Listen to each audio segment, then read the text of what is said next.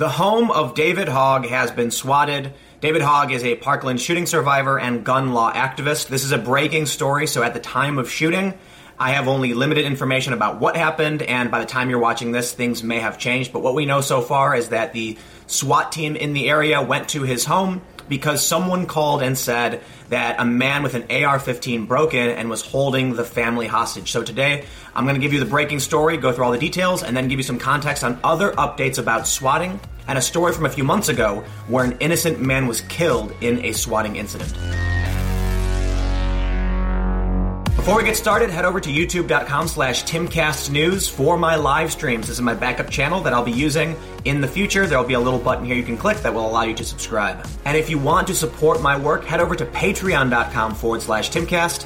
Click Become a Patron and give whatever you feel comfortable to help support my work. At 9:48 a.m. today, Eric Yutzy, a local journalist, said hoax SWAT call to the home of Stoneman Douglas survivor and gun law activist David Hogg. Jay Weinzier reports BSO called saying someone had taken people hostage this was a swatting call and is not true. There is a major law enforcement presence at the Parkland home. For those that are not familiar, swatting is the practice of using a fake phone number to call a local police department and claim a crime is being committed that requires a SWAT team. The people in the home are usually caught unexpected by a large police presence storming in with guns drawn and in some instances, people have died. From Heavy.com, family of Stoneman Douglas student David Hogg swatted due to a prank call. The family of Stoneman Douglas high school student David Hogg was swatted Tuesday morning, causing police to respond to their Parkland home, according to Local 10. The call was reportedly a prank, but claimed Hogg was in a hostage situation, sending Coral Springs Fire Rescue to his home. Hogg was not at home at the time of the incident and is currently in Washington, D.C., with his mother to accept the RFK Human Rights Award, according to Local 10. Sky 10 was over the home and units were staged outside as a precaution, Local 10 reports. A call came into the Broward Sheriff's office claiming a hostage situation at the home in Parkland, Florida. According to BSO, deputies received a call at around 8:30 a.m. saying someone broke into Hogg's home with an AR-15 rifle and was holding the family hostage. A screen grab of helicopter footage shows a few officers. Looks like they're making a tactical approach to enter the home of David Hogg. We do have some shots from Local 10 of the police presence above David Hogg's home, and what looks like screenshots from aerial footage. However, there was a video earlier, but upon updating the story, it would appear that some of these outlets have removed the video. Whether or not you like or hate David Hogg, swatting is a serious crime and has resulted in innocent people being killed. This, in my opinion, should be considered attempted murder because it has resulted in death in the past. And we know that when you trick a bunch of armed SWAT police officers to bring rifles into someone's home in a heated situation, it could lead to someone's death. These news outlets are showing the Hogg family's home. Admittedly, it is very easy to get their address. It's all publicly available information, and many people have shared the address of the Hoggs in the past, but now there is a photo circulating. Normally, I prefer not to show photos of a public figure's house like this. However, local news and larger outlets have been picking this up and sharing this photo far and wide, so it kind of felt pointless to try and protect the image at this point. I think it is a bit irresponsible of the press to have a helicopter fly over their home and show everybody what it looks like, especially considering people are already targeting their house and this may lead to things getting worse. So to kind of wrap that up, it seems like the incident is over, everyone's okay. David Hogg was not at his house. He is in Washington D.C. with his mother according to the story. But there are a few updates on swatting and I want to give people a general understanding of some of the issues around swatting so you can better understand it. Now, several months ago, I covered a story where an innocent man was killed after two gamers got into a dispute, one of them swatted the other, but had the wrong address. The home they went to had a man step out of his house with his hands up, and he was shot and killed. From Cincinnati.com, unarmed man killed by police after swatting prank in Kansas. An innocent man was shot and killed by police Thursday after a swatting prank led authorities to a home in Kansas, officials say. A feud between two Call of Duty game players sparked the hoax call.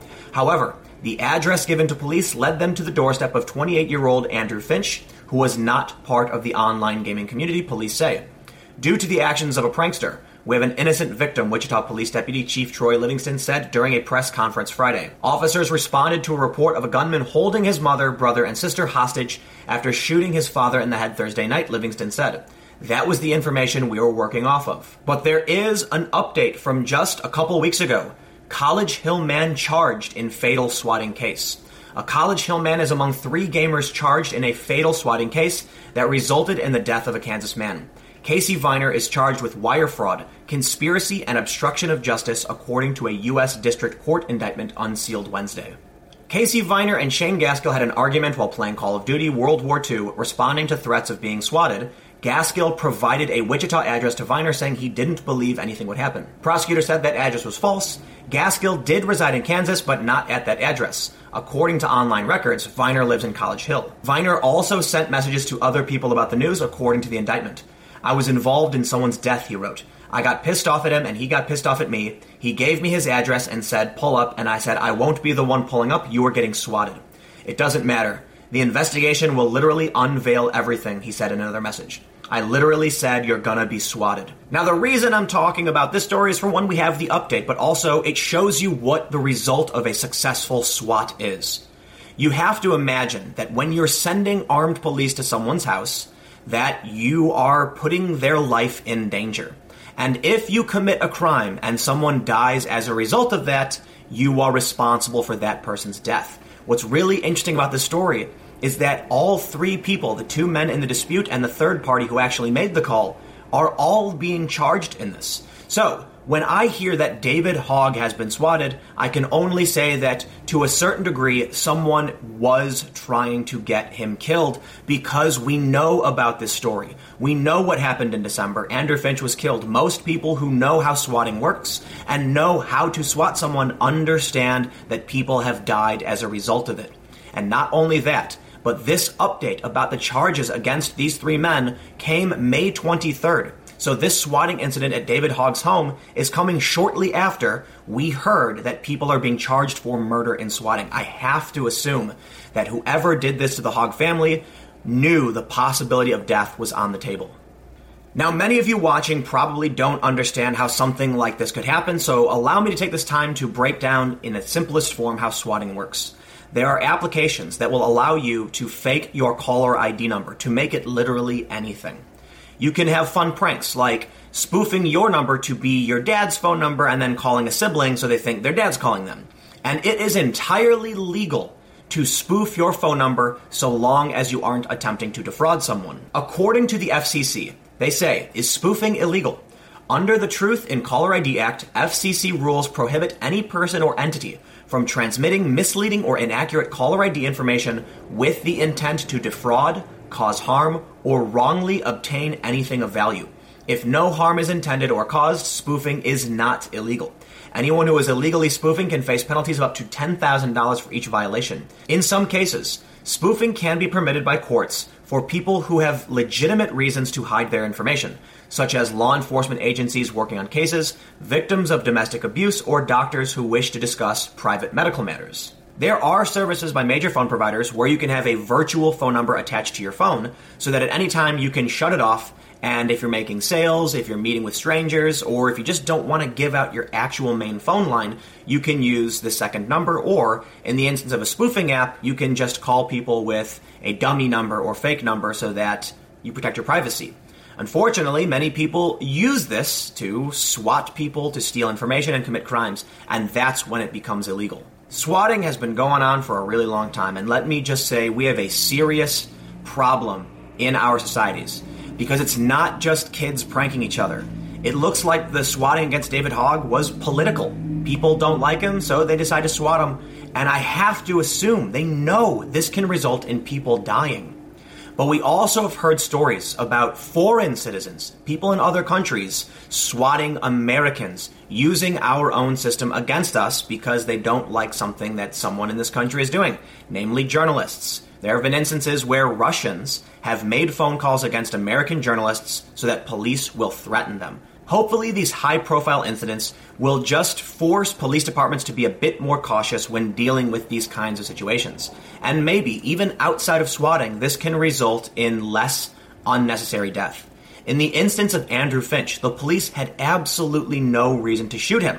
And the officers weren't charged because, look, if you ask me, you can blame the officer for incompetence, but when they're told they're coming to a hostage situation and a man steps out onto his porch, I really don't blame the officer for panicking.